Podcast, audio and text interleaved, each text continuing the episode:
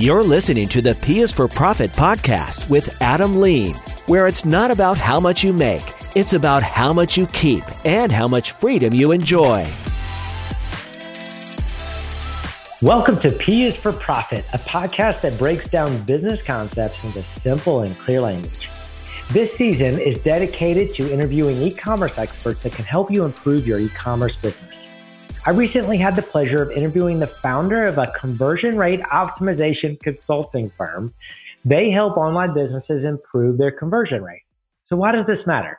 Let's say that you had a thousand people visit your website last month and not one of them bought something. This, of course, is not good because you paid in one way or another for those people to visit your site as compared to the millions of other websites they could have gone to. So you've got to not only focus on getting people to your site, which is essentially marketing, hearing about you, you've also got to get them to buy once they visited your site. You got to get them to convert from a visitor to a buyer. That's why it's important to optimize your website to get more people who visit to convert to a buyer. That's why it's called conversion rate optimization. So let's jump into the interview with John and talk about how he helps improve the conversion rate on his clients' websites. John, welcome to the show. Thanks for having me, Adam. I really appreciate it. Yeah, so this I'm excited about this topic. So John, you help online businesses improve their conversion rate, meaning you increase the percentage of visitors that come to the site that actually buy. Uh, right. And you know, we we were talking before the show started. You said that you help people think differently about their site. So I'm excited. Let's dive in. So, uh, starting off, can you explain exactly what conversion rate optimization means and is? Yeah, of course. So at The Good, which I'm the founder and CEO of, we are a conversion rate optimization firm. And what that means to us is we help brands to convert more of that existing website traffic into customers. So there's a ton of firms out there who will drive qualified traffic to a site through search engine optimization or AdWords and digital marketing of that sort. Most of them end up kind of stop their process once somebody gets to your site. That's where we pick up the baton and start running with it. True conversion rate optimization is essentially helping brands to understand how people are engaging with their website and collecting data on every click and movement that people are taking on your site to understand what content is engaging, what content's not engaging, where are people dropping off in the funnel, where are they deserting, and then helping use those clicks and movements and that data to improve the consumer experience and, and really to understand what the consumer is looking to do on the website. Yeah, I mean that's so important. I mean, you could spend a lot of a lot of money and time getting people to the site, but if they don't buy or opt in or whatever you want them to do, then it's sort of pointless. Right. Yeah. And look, conversion optimization is, you know, as a as an industry, it's called conversion rate optimization. So it obviously gets a lot of of uh, looks at wanting to increase conversion rates, but there are tons of metrics that are really improved through these processes. And we can dive into the processes a little bit perhaps but you know we want to look at things like increasing your average order value right? Helping you to um, look at all of what we call the micro conversions these are all the things that people do on your site before they buy. What are those leading indicators? We really want to focus on those and help push people further down the funnel or remove the barriers from them moving themselves further down the funnel right? Mm. And those micro conversions could be anything from getting somebody to sign up for an email list. For instance, we know that typically email is going to be the highest converting channel for an ecom brand. So having your owned email list is really important, but you also don't want to make it really obtrusive and interruption to the purchasing process to have somebody sign up. For instance, um, think about email pop ups right? So you get to a, uh, a website, you start looking around, you're trying to orient yourself and understand if they can help you solve the the problem that you're on their site to to solve. And all of a sudden, a pop up comes up and asks you to sign up for their email address. It's really disruptive, right so it's just having empathy for the consumer in those process in those types of uh, uh, engagements so what is there a average conversion rate percentage that people should be striving for or does it really mm-hmm. depend on the the site itself? Yeah that's a great question. It's one that i get probably several times a day. And i would say that you know the look the the short answer is that the best conversion rate is one that is always improving. And that yep. should really be a brand's goal just continually improve their conversion rate. And the reason looking at an industry average is not very helpful is that you know every company is at a different spot in their life cycle and their profitability et cetera. But also i've seen brands that have a 10% conversion rate but they're losing money. Mm, and i've seen yeah. brands that have a half a percent conversion rate that are doing extremely well on the margins and the revenue so conversion rate as the only metric is not that helpful now um, it is a great thing to watch as a trend line and continue to grow. But you know, the other thing to be thinking about here with conversion rates, I've you know, I've seen conversion rates as low as zero percent, of course, but at Amazon Prime, if you're a Prime customer, you're converting 78% of the time you visit their site. So that range goes from zero to 78%. Wow. And so trying to figure out where you fit in there is very, very hard. And, you know, even if you're at a, 2% conversion rate and that's really healthy for you, you see a 78% conversion rate that Amazon Prime gets, and you start to get really concerned and feel bad about yourself and your performance when that's not really necessary. So, you mentioned earlier that there's some a lot of barriers that that website owners unintentionally place on their website, like these pop up email pop ups. Mm-hmm. What are some common barriers that you've seen that are just sort of low hanging fruit that that anybody can sort of take away today? Yeah, a, a, handful of things that we see on a daily basis that we just know create a poor consumer experience, or on top of that, they just reduce conversion rates in online sales. Email pop ups is one of them. Again, of course, I understand you want to have people on your email list, and you should but put that into a place on your website that is part of that conversion flow instead of making it an interruption uh, that is very dramatic. What I mean by that is, you know, you should have an email sign up in, in the footer of every page. If people are looking to sign up for your information, they will get that and they will see it and they will they know they can go to your footer to sign up. Another user experience challenge we see quite often is things like auto rotating banners. How many websites do you go to on a daily basis that you hit the homepage and right under the navigation, they have this big image that continually is rotating through with different images, different messages, different features. You see it all the time, right? Well, yeah. Oh, no, go ahead. Go ahead. Well, I was just going to say, Adam, that, you know, we find that uh, those really kill conversions on an e commerce website. Now, most people say, well, but I get to communicate a lot of different messages there. Well, we've done a lot of research and a lot of testing on these. And yes, you're communicating messages, but even Notre Dame University has done a research study on this, pretty comprehensive one that we found that says that the number of clicks that the second item in your auto rotating carousel is going to get is going to be like one one hundredth of a percent of all the total clicks on the carousel and then it dramatically decreases for the third, fourth, fifth, etc. items. Wow! All the clicks are going to go to the first item, right? But even then, the the banner out of total clicks on a homepage that it's on is going to get less than one percent of the clicks on that page. So you're really taking something that is not going to get a high level of interaction, but and you're putting the most emphasis on it by animating it and moving it and getting the most people to look at it.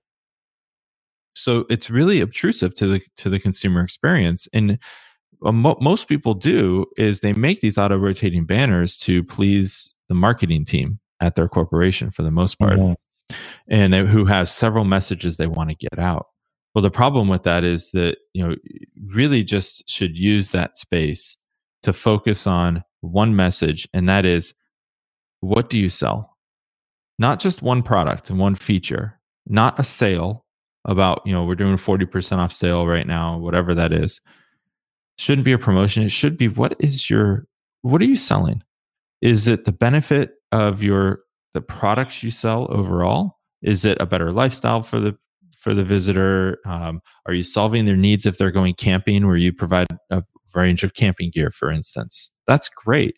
But just having one product there really kind of shoehorns that brand in as a consumer comes to your site. It's almost like, you know, having a retail store and you you want your best sellers out front as people walk in because that attracts them to come into the store and, and continue to move further back to where the maybe the there's other items and add-ons further back in the store but um, it's the same thing where if you only put you know one line of items out front, um, that's all people are going to think you sell. And so you really need to be thinking about your e-commerce website like a retail store. And um, you know a lot of these user experience challenges that I'm talking about with email pop-ups and auto rotating carousels and things of that sort, you really need to think about your website as if it's a retail store. And if you would not do it in your retail store, you shouldn't do it on your website. Mm. So consider this, Adam. If I walk into a retail store and a sales associate immediately pops out with a with a clipboard and says, "John, sign up for my email list." What's your reaction going to be? This is weird. Yeah, pretty negative, probably at least, yep. right? You might even leave, right? So why would you do that on a website? It really doesn't make any sense. Yeah. the way you explained it makes complete sense. I totally agree.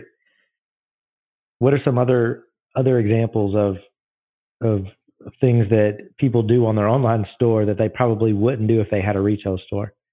Well, I think you know you should be thinking about the any interruptions that you're providing to a consumer. Um, you know, one of the big things is you think about how consumers are walking through a retail store and there can be a sales associate who is helpful and checks in quickly and then lets you browse right? And and you know they're there or you can have that sales associate who's following you around and continually bugging you right? Mm-hmm. so think about that with your website. How are you available for them and are you making it easy to get in touch if they have questions but you're not being obtrusive in really just bugging them at all times. Now, a good example of this a lot of folks are using chat bots or chat widgets.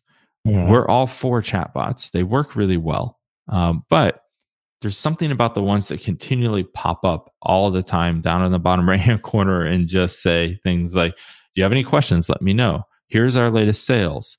Um, things of that sort that people think they're being helpful. But in reality, the best way to think about this, Adam, is consumers are only at your website for one of two reasons. The first reason is, is that they have a pain or a need that they want to get solved. And for some reason, they ended up on your site because they thought your site can help solve that pain or need.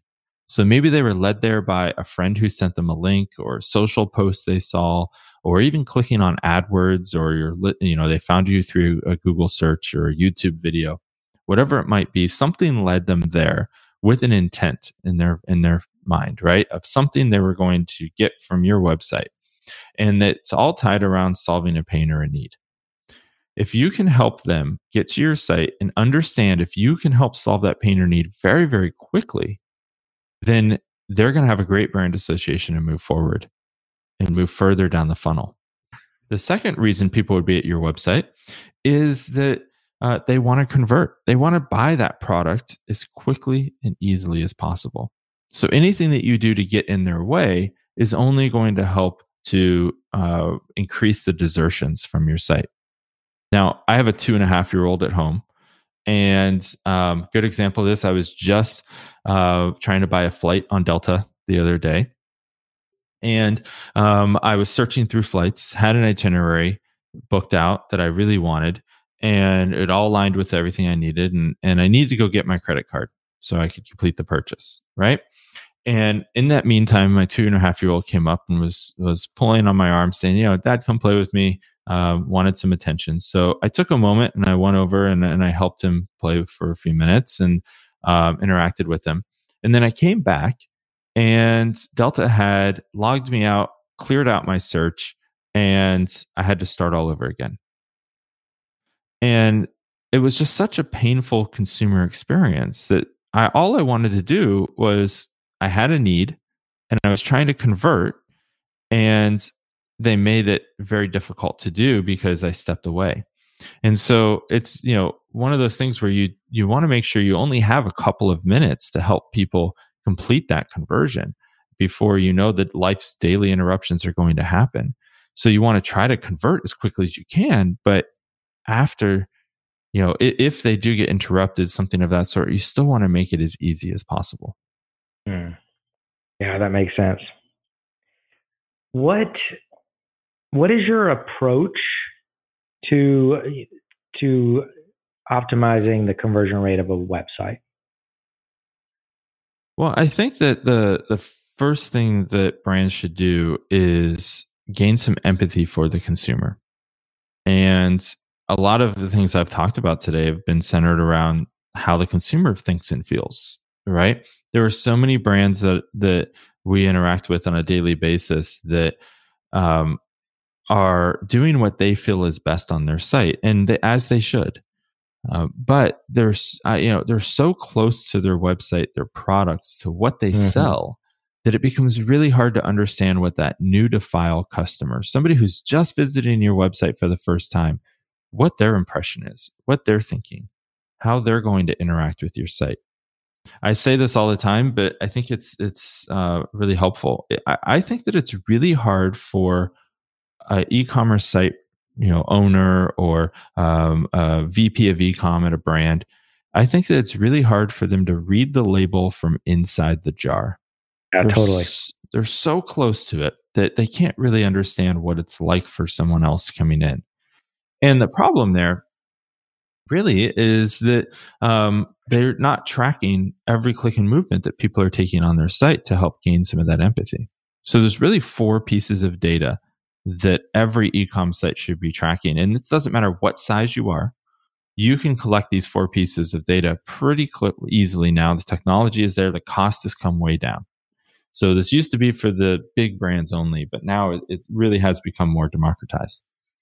The first one is analytics. Now, Google Analytics is the one most people think of, and that's great. It's a good tool. It's free.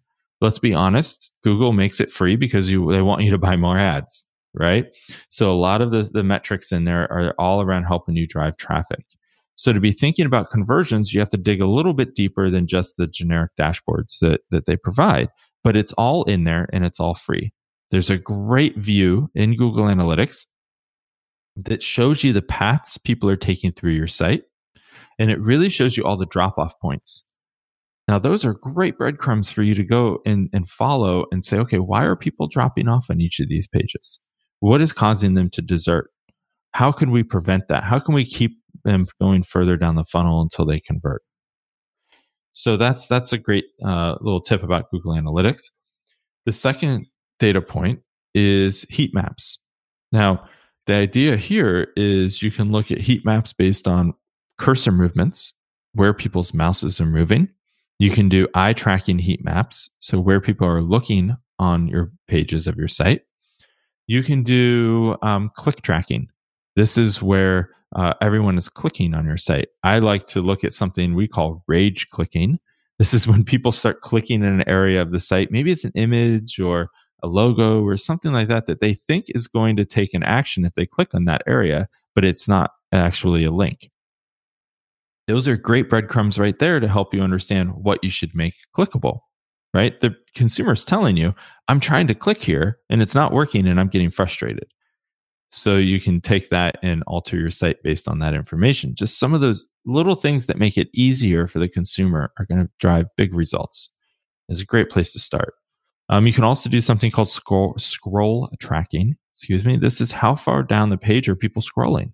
Where do they stop? Where do they drop off and, and either go to the next page or just desert? And then you can help prioritize what content goes higher up on the page.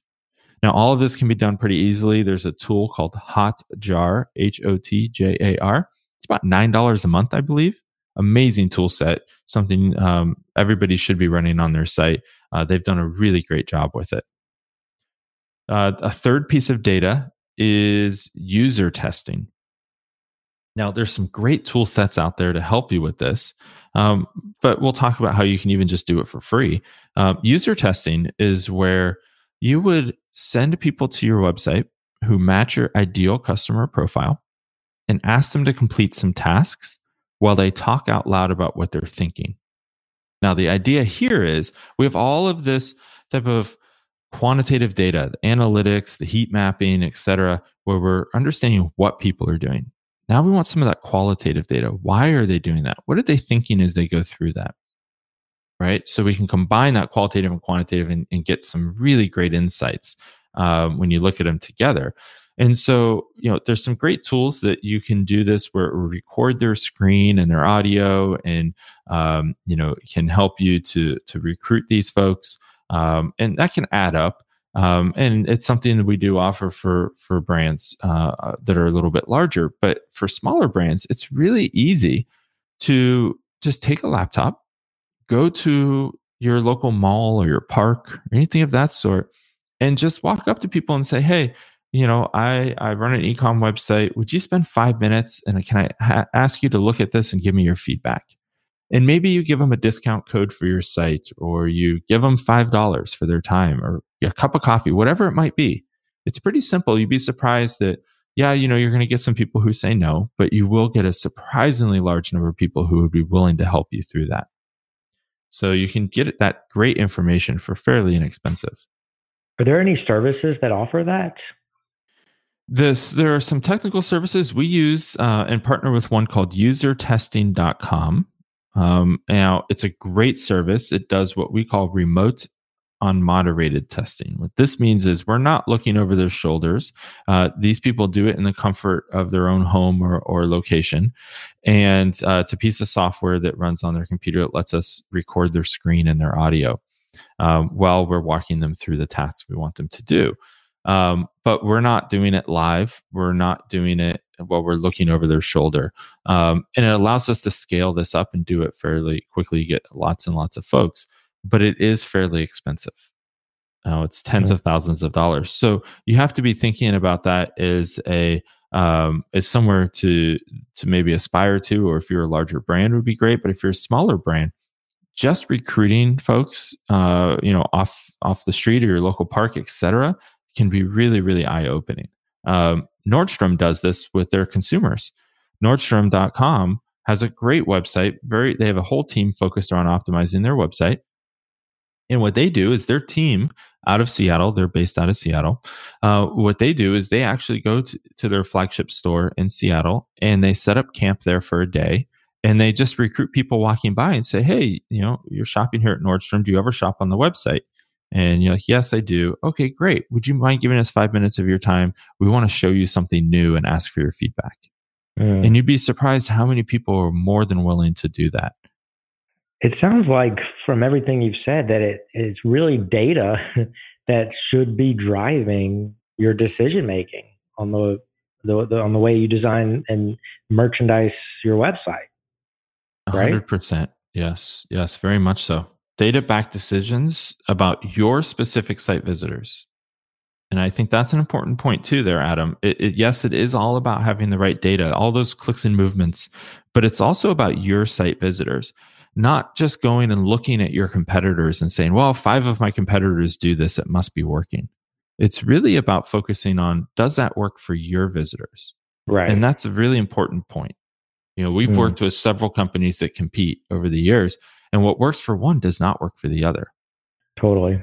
And and you're absolutely right about some of the websites that are sort of self-serving. I call them narcissistic websites where the they they seek to uh, to pump up the the the employees or the business owner or, or whatnot and and tell you know they give you 2000 words on the history of the business. Nobody cares. Right I mean, it's all about what's in it for the visitor. That's that's what a visitor is tuned into. What's in it for me? Well, and that goes back to the retail store. If I walked into a retail store and at the very front of the store was all just about the history of the company and about them and everything else, but it didn't do anything to help me solve the pain or need that I had, which brought me to the store in the first place, I'm going to turn around and leave. Right. Totally. But so many brands do that on their homepage. They just talk about themselves and, and, you know, uh, what their products are as opposed to the benefit that they're providing to that consumer and how they can help them solve a pain or need. Mm. What, so, I mean, this is all good info. And, you know, I have, I have you know a lot of questions we could be on here for the three hours but what is the most important thing that a business owner uh, that has an online website that what is the number one next step that you would recommend them take that you know today to just help do anything that you've been talking about well i think the number one thing they should do is start tracking this data we talked about Okay. Most brands, you'd be surprised. I, I talked to over the course of a week hundreds of ecom brands, and those brands, I am shocked at, at the the small majority or small minority who are actually doing this tracking. The vast majority are not, and they're not making data back decisions, and that's mm. where it starts to become a big problem. So, really focusing on um, collecting that data. Go to Hotjar, sign up for nine dollars. You get access to so much great data. And then I would highly recommend that you have that data pushed to you. Here's why I'm suggesting that. Most brands, even if they do get the data, the second step is they stop paying attention to it after a few weeks. Yeah. Right. So mm-hmm. really wanted to keep it in front of you. So all of these sites will will push that data on a whatever basis you want, a daily basis, a weekly basis to your inbox. You can set up Google Analytics to send reports as a PDF to your inbox every morning if you'd like. And it's all part of the free um, tool set. So, thinking about how can I push that data is going to be really, really important just so it's always in front of you. Then I highly recommend just take an hour a week to digest the data. You know, I, it doesn't need to be more than a, a couple of minutes a day just to look at that data, and you start will you will start noticing trends in the long term. But then take one hour a week where you sit down and do nothing but dive into the data. Just look and see if you can fight, figure out what's happening. What's the data telling you? Once you become familiar with that, I promise you by a month, you'll start seeing some trend lines of things you notice over and over. And you say, oh, that's a problem. Why is that happening? And you start thinking critically about why it's happening. Then you start thinking about how, why it's happening because the consumer is taking that action and what what is happening to the consumer experience that's causing them to do that then mm. you really can start having some meaningful impact on your site yeah and then i'm assuming the next po- the, the next step is to, to to make the change based on the data and then test the change exactly and that's the last data point that we really didn't even talk about out of the four um, i mentioned there were four we talked about analytics and heat mapping and user testing Mm-hmm. The fourth is called A B testing or split testing. So this is happening to you all over the internet. And out of the top, like probably 10,000 ecom sites, uh, I, bet you 99.9% are doing this. And you have no idea it's happening to you as you're traveling around the internet all day. But what's happening is you're getting bucketed and segmented into a test. So let's talk about what A B testing and split testing is say you have 100 people come to your website, you can use A B testing to send 50 of those people to a small variant of a change on your website. It could be small or large, but it could be anything from changing um, the headlines and copy to changing photography, something as big as completely reordering all the content on a page or changing the navigation experience, right? And then the other 50 you would just show your your static site as it is today without any of those changes and then you statistically compare what changes are having the biggest impact and are they having a meaningful impact over the current site? And so you're able again to use data to make an informed decision about what should permanently be changed on your site.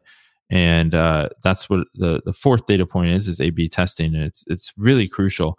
But i do list it fourth because if you don't have all the other data about what to think about then you really can't form what tests should be run right? It's really important to understand what people are doing on your site and where you need to uh, impact some change before you would run a test. Mm. No, that makes sense. I've been on Amazon.com several times and noticed that I've been uh, served an A/B test uh, on one particular product page. Uh, then, mm-hmm. then I'll click and go to another product page, and the you know the the buy box, for instance, is is has a different layout. yep. Yeah, um, and that's a tool set that A/B testing used to be a tool that was several tens of thousands of dollars a month to do, right? And you had to have a whole dedicated team, etc. Google actually has a great tool. It's free. It integrates well with Google Analytics. It's called Google Optimize. It's fairly new, um, and it works extremely well.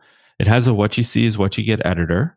So you can go in and without a ton of technical knowledge, you can run some tests on your site.